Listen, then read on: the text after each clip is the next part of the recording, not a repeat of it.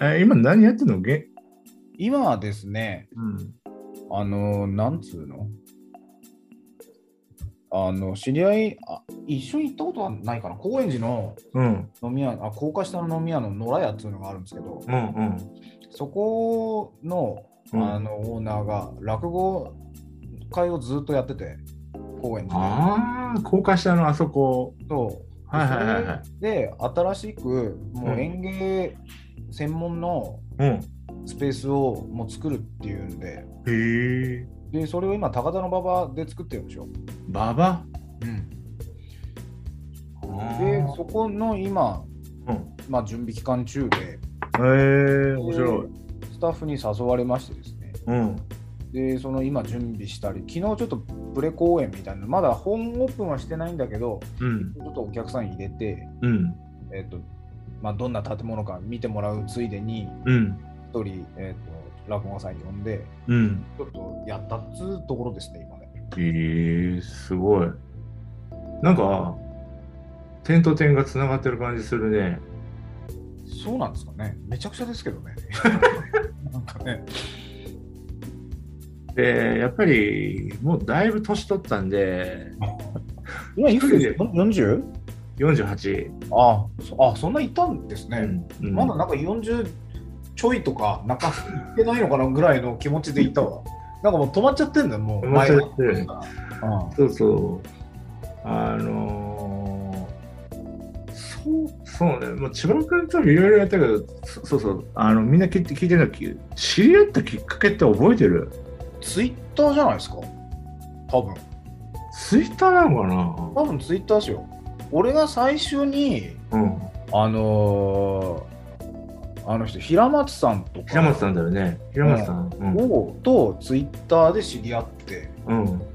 で、そのうち直接本当に会うようになって、うん。うんそ。っからひ平松さんつながりでし紹介してもらったのか、そう、そうだと思う。うん最初にそのツイッターでつながったのか、ちょっとそこまでは覚えてないですけど、いや、俺の記憶ではね、うんなんかね、平松さんとうん、沢田理恵と、そう千葉君が、うん俺が鎌倉で展示した時に来てくれたみたいな、なんか。え、そんな流れだったっけうん鎌倉行ったんだっ け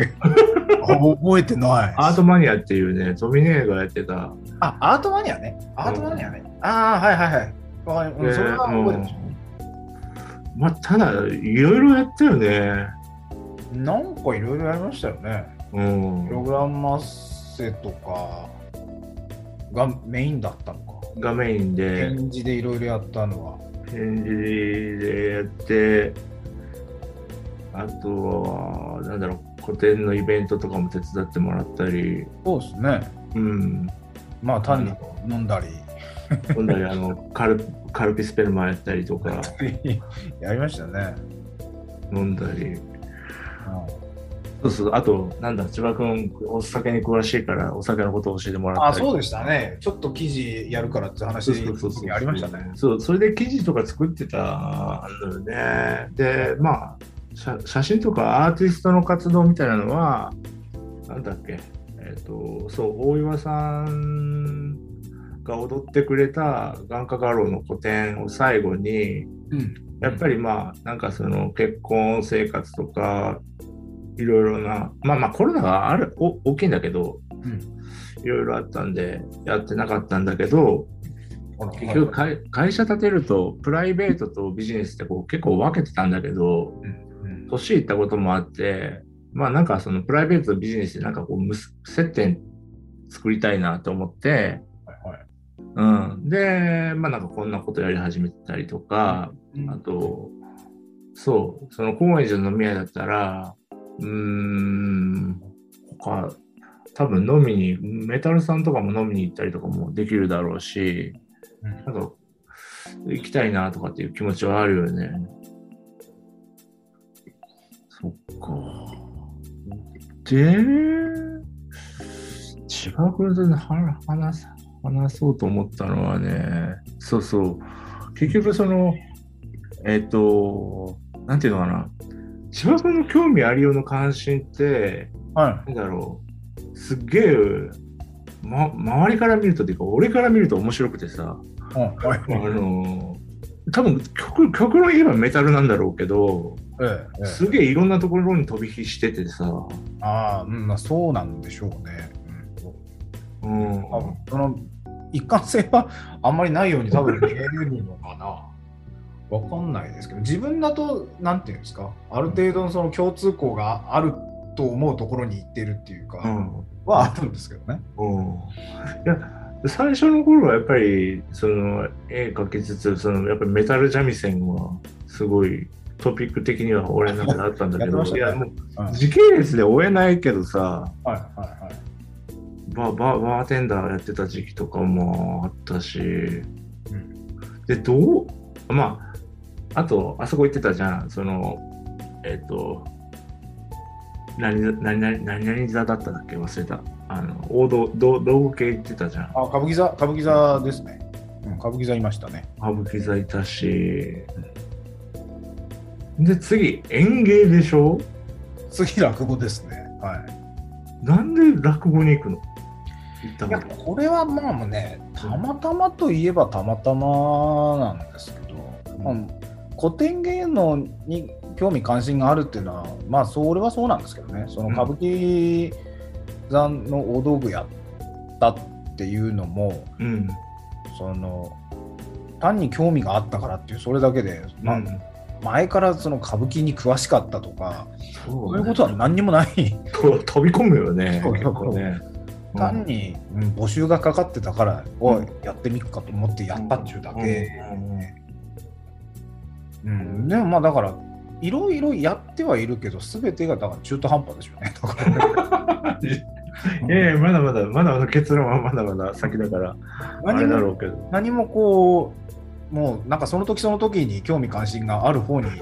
行ってはまた別のとこまた別のとこまた別のとこみたいな流れ方をずーっとしてるんであとあの人もいたよねあのそうえっ、と池袋でイベントやってた時にあのなんだっけえっ、と絵に合わせて喋る人映画に合わせて喋る人無声ああ山田博之さん活弁の、ははいい、活弁、活弁室とか、いはいうんなんか面白いところと、あまあでもそうそういう意味ではそうか、古い文化か。まあ、活弁もそうですね、まあ、広野さんもうん、たまたま活弁をやることになって、そのまま続けてるみたいな話をしてましたけど、うんうんうん。うん、まあ、なんていうか、もう、もう初子貫徹、これをやろうって決めうて、んそれそれを一つだけのことをずっと突っ走ってみたいなことはうんできなかったですね。うん、いや憧れーなんだけど。俺いろいろいろいろって、まあ、これで5、6人聞いてるけれど、まだ、初子貫徹の人って、まあ、1人ぐらいのもんだね。うん、そうですか。うん、できればかっこいいですけどね。かっこいいけど、やっぱ時代がそうさせてくれないっていうか、まあ、それもあったのかな。まあ、でも俺の場合あんま関係ないな。俺は俺のせいだな。そうか。俺は完全に俺のせいですね。あ ーいやー俺は、まあ、まあまあ普通に社会的に見ればその震災が東日本大震災があってはいはいはい。でやっぱコロナがあってっていうあ結構最悪にこう苛まれてる年度ああ、まあ確かに、うん、みんでもみんなそれは、うん、そういう部分は、あってまあ、そのタイミングで人生変わったって人はまあいっぱいいるとは思いいっますぱいいけるど、とはもう、うん、いっぱいいっぱいいたしいっぱい聞いたなんかそういうのも。これはでもあまりその大震まあ岩手の出身ですけど、うんうん大震災があったからもう東北にこう思いが溢れてもうそっちの方に帰ろうとかそうはならなかったからうんう、んまあもちろん大大事なことだったんですけどね、うんいろいろ、うん、向こうのことを考えることはもちろん多くはなりましたけどうね、んまあ、それと生活とはまたちょっと 別なところにまあまあそうだね。感じですね。なるほどな。いや、俺だって俺が知り合った頃、だってマークシートの会会社でデザイナーやってるって言ってああそうですよ今日最初それが俺一番最初に入った会社で、うん社会人になって一等最初に就職した会社でうん。それがだ2000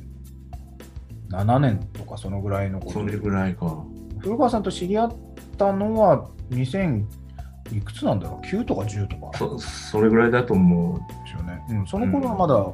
会社いたう。し、いたはいうんそう、そこからなんか、でも多分マークシートの会社でデザインやってたら潰れねえだろうな、面白くないけどとかって思いながら。あたまあ多分それはそうだったと思うんですよそこが、にずっととりあえずいれば、うん。まあ、その食いっぱぐれることはそなくう、なかった、なないだろうなとたは。だただこうなんていうんですかせ生活のためだけにお給料もらってうん。で、まあ、朝から夕方まで働いてみたいな暮らしだったと思うんですけど多分うん、今でもその会社あるし、うん、うんうんうん多分ずっとその調子だったんだろうなって感じですけどね、まあだからそれが嫌になっちゃったっていうことですよねだあー からいやでもやっぱり波波あるじゃん。まあ波はあるのかないやまあありありそうな職業ばっかりついてるもんだって俺から見たら。 波うーんなんていうんですかねだでも歌舞伎もまあ同じは同じで歌舞伎って絶対その潰れることはないから、そうか。うん日本がなくならない限り歌舞伎なくならないんで、うん。だからそこにいてもまあ食いっぱぐれることはないでしょ、うん働くっていう意味で言えばね。なるほどね。ただまあやっぱ俺の場合、その働くことと、さらになんかほら、あの古川さんともいろいろ展示やったり、パフォーマンスやったりしたこともあるように、ああいうことがその人生の主眼だったから。うん。それは朝から夜まで働いてあんまり休みもなくてそっちのことができなくなってきてっていうとちょっともうああもうってなっちじゃゃうあでそういうのが溜まった時にはああもうやめようってなるっていうのの連続だった気がしますよなるね。なるほどね。そっかやっぱり、うん、まあまあパフォーマンスがすごい向いてると思うよ。うん、ねで、い今、その何、うんまあ、朝倉君もちょっと連絡取れないけれど、ああ俺も全然そうですね。ね、あのーこっちで相方みたいなの一緒にやってるやついるの。いや今はもうなんていうか前みたいにあんないろいろこう頻繁にやってるっていうことはもうなくなったんで。うん、まあちょっとこの時代もあったらだろうしねそ。れもあるし、うん、うんまあ、ある程度その生活の方にうん、主眼が置かれてきたっていうこともあ るし、うんまあ、まっとうだわな。そうそうそうそうそう。うん前みたいに、うん特にもう何も考えずに、うん、もう面白いことだけやろうとみかたいな感じの暮らしはしできなくなったんで、普通に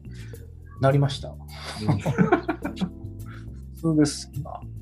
今、普通です。まあ普通の人です。そうか。いや、でも、うん、まあ、千葉君は、なんか、一番なんか、い本当にいろんなイベントで絡んで、なんだろう、俺もやることめちゃくちゃだけど、千葉君もやることめちゃくちゃでね、楽しかった思い出多いよね。楽しかったですよね。うんなな今考えればなんであんなことやってたんだろうなって感じだけど、全 くわかんないよ。全くわかんないよ。何だったんですかね。わわからない。なんか、なんか、その時言われてたのは、古川の展示に行けば、なんか絶対に女体盛りがあるからとか、あやりましたね。やったやった。やってたけどいっぱいさんとこやったっけやってたけどそ、そんな言われようかとか思いながら、うん、まあ、私、あのそうそうそうそう、池袋とかもまあ、最後はちょっと尻つぼみになっちゃったけど、面白かったし、ああ、そうですね。あそこ、でも何回です3、4回はやったっけもうちょっとやったっけもう3、4回ぐらいは千葉、千葉君出たんちゃうあのうん、やってた期間はもうちょっと長かったような気がするけど、7、8ヶ月ぐらいやってた気がするけちょど、ちょっとね、うん、あの周知がなかなか難しかったっていそううねそう。そうそうそう。っていうのとやっぱり箱が頑張らないといくらいいコンテンツを中に置いてても、うん、無理だわ。なんかいろんな最近勉強してるけれど。ああああうんこれはもうちょっとなんとかなんとかね。できればなっていうところがありましたそね、うそうそうそうそうそうそう。そ出してきたなだんだんうか。で、今は、最近はまあ普通にだってなんか関心事をみんなに聞いてるんだけど、関心関心興味関心、うん、興味関心のあるところ、そのまあ伝統芸能でもいいし、うんそのさっきの何、落語落語うんでもいいしまあ、歌舞伎と落語と、まあ、どっちも前から好きは好きでそうなんだ。ただなんていうの本当その本当に好きな人ってもう毎月歌舞伎座行くしうん毎週のように落語聞きに行くしみたいなそこまで動いてはなかったんで、うんそれよりはメタルの音源探す方が忙しかったし、うんうんあとは、まあ、自分のバンバンドとかもやってたけどうんうん一時期その、まあ、バーテンダーやってた時期うんあの、まあ、ジャズクラブにいたりしてえー、そうあの丸の内にコットンクラブっていうジャズ、うんジャズライブレストランがあるんですけど、うんうんうんうんそこでバーテンダーやってたりして、えー、まあ、そこは飲み食いさせつつ、まあ、ライブジャズのライブが主眼だから、うん、海外から毎晩違うアーティストを呼んで結構有名な人呼んで、まあ、うん国内の人も歌手いろいろ呼んでうん、出てそういう時期もあったりしてうん、うんなんていうんですかねうんそのひ一言でこうこれが好きでこういう方面をよく調べてうん、みたいなことがなかなか言いづらい、 うん、まあ、古典芸能は古典芸能でそれはそれで好き、でお音楽もいろいろ聴いてて好うき、ん、うん、でそのそのベースとしたらやっぱもともと美術畑の人間うなんで、ん、うん、美術芸術関まあ全部芸術全般っちゃそうなんですけどね、うん、うん、で美術音楽がまあ主眼にあって、うんまうあんその中に古典芸能っていうのもあって、うん、でまあ古典芸今は古典芸能をいろいろこう調べていかなきゃいけないかなっていう時期うん、ですかね。ううん、ん、まあ自分で三味線やってるっていうのもあっていろいろこう勉強が必要な時期ですで面白そうだね。うんまあ、い岩手県って、まあ、なんとなくね、その東野物語とかもそうだけど、なんか、うん日本の原風景というか、そういうのを思い起こさせるようなキーワードも出てくるし、うん、それはあるんだと思いますねいろいろ。うん、東北っていうことを考えたこともいろいろありましたけどね。うんそれでもまあ震災があったからではなくて震災の前にそのまあうん民族学とかそっちの方にうんうんうん興味がふっと行った時にいうんろんなことを自分のルーツだとかそういうことで調べたことがありましたうけどん、へね。えおおそれは知らなかったなずーっと民族学の本をドトールで読んでましたね。うん民族かそのポリさんっていうはい。あの人のお兄さんが今成城大学でうん准教授だったかな忘れたけどなんか民族学やってて、えっと、妖怪とかはいはいはこう、なんだったかな、えっ、と、人神だったかな、だから、えっ、と、武田信玄とかさ、えっ、と、過去のい、まあ、菅原道真とかさい。う、んか過去の偉人がこう、神格化されたりするじゃん。はいはいはい。そういうのをなんか調べてるって言ったな。へえ。面白そうですね。うん。だからまあ、そそれもなんか一度話聞いてみたいなとかさ。いや、うん、ぜひぜひ。それがアップされたら俺も聞いちゃうな。うん。うん。民族学ってね、まあ、今若い人たちが興味あるのかわかんないですけどね。わかんないね。わかんない。あんま、なんていうの、その、メジャーになるジャンルではないから、うんあんまり。そうね。そうね。うん。テレビでそういう話が流れてくるとか、まず、いやまずないね。うん、だからそういうその哲学系とかまあまあ何でもいい社会学でも民族学とかいろいろそこら辺のものをタッチしたいなと思ってし渋谷君知ってるかな西荻にね、あのスコブル社っていう、んあの親父がいて俺古典の時に対談してう YouTube にビデオをアップしてたんだよね。で、でもうすげえ、なんかすごいサロン的なみたいになってて、哲学とか評論家とか、そういう人たちが結構集まってて、そこの親父に、ん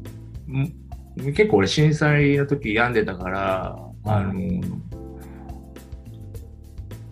結構ちょっとなバイトとかにしてもらったりとかしたんだけど、うん世話になったんでだけど、もうずっとちょっと連絡してなくって、で、この前連絡したら、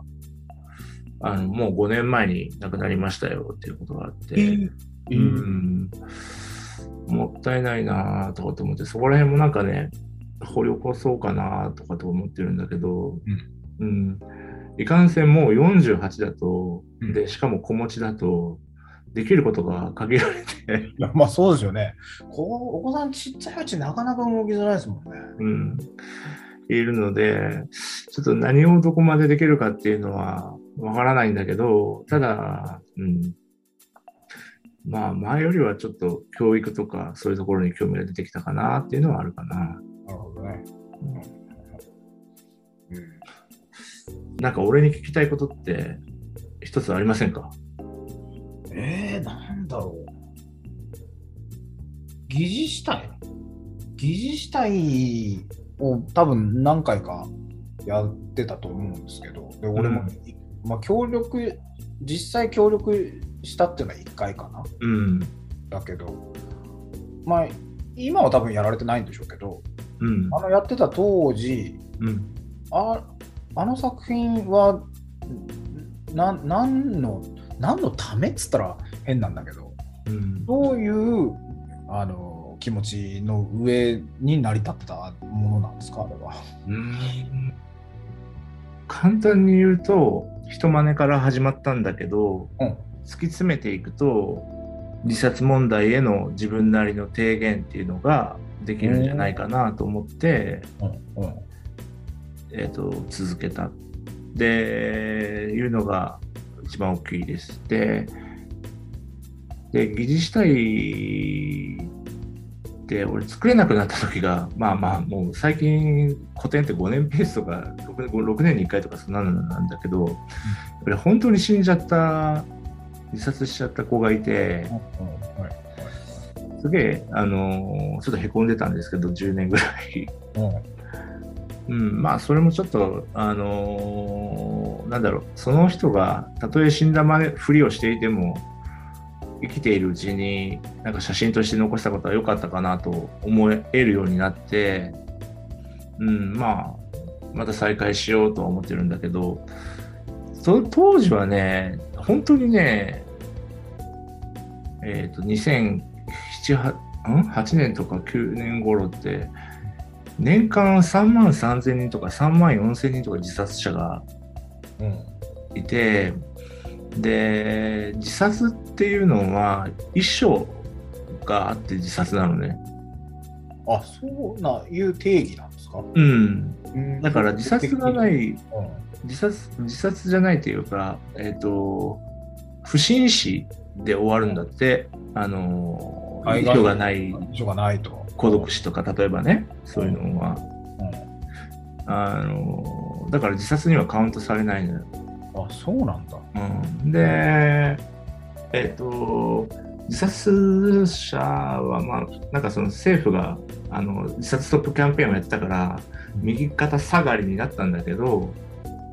うんなんか不審死体はちょっと増えてて あーどういうことなんだろうなとかもう思ってた時期もあるけれどまあ簡単に言うとうん別に死ぬことなないし生きてればいいんじゃないっていうことなの言いたかったんだけど。あそういうことか。うんなる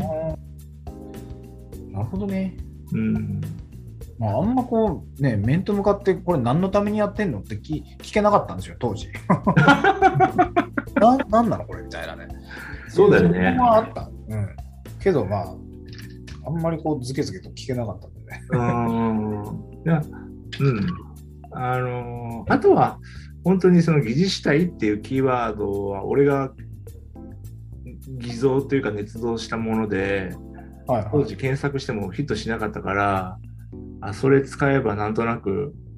あの疑似死体といえば古川みたいな感じで売り出せるかなと思ったああ、うん。のがまあよ一つあるんだけどね、ううんん。うんありがとうございます。あなたの現在地はって聞かれて何て答えますか現在地。いや、えー、なんつったらいいんですかね。一箇所ではないという感じですかね。それが違うとしたら、もう漂流中としか言えないですね。結婚してんだろいや、その、なんていうのただ単なるその生活ベースっていう意味で言えば、うん。あの、ある程度ひ独り者だった時よりは落ち着いてるっていうことはあるんですけど、生活はね、でも別にその、気持ちは何も変わってなくて、いろいろさっきも言ったけど興興味の方向がいろんな方向に向いているのであだから、まあ、大きくくくれば芸術分野全般ってことになるんですけどだから文母が芸術として ああ、なるほどね。分子にあの美術があって音楽があって古典芸能があって演劇があってそういうことなんですよ。うーん、ああ、わかりやすい表現。あうんあ、なるほどね。は変わらず、ベースはそれそのまんま、でうん分子がどんどん変わっていくんですはね。いだかはいはい。らその中の一つにメタルがあったりするわけですけど、ああまあ、そう言われたらなんか、うん、千葉君っぽい気がする。うんあ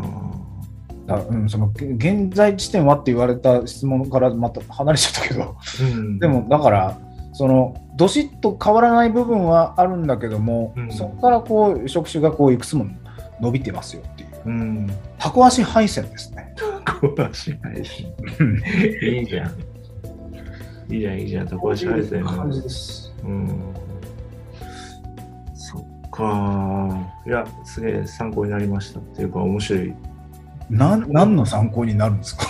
えこの話が何の参考になるのかわからないですけど。うーん。いや、俺結構、いろんな人に聞いてて、結構、なんだろうな。うん。もちろん、あの、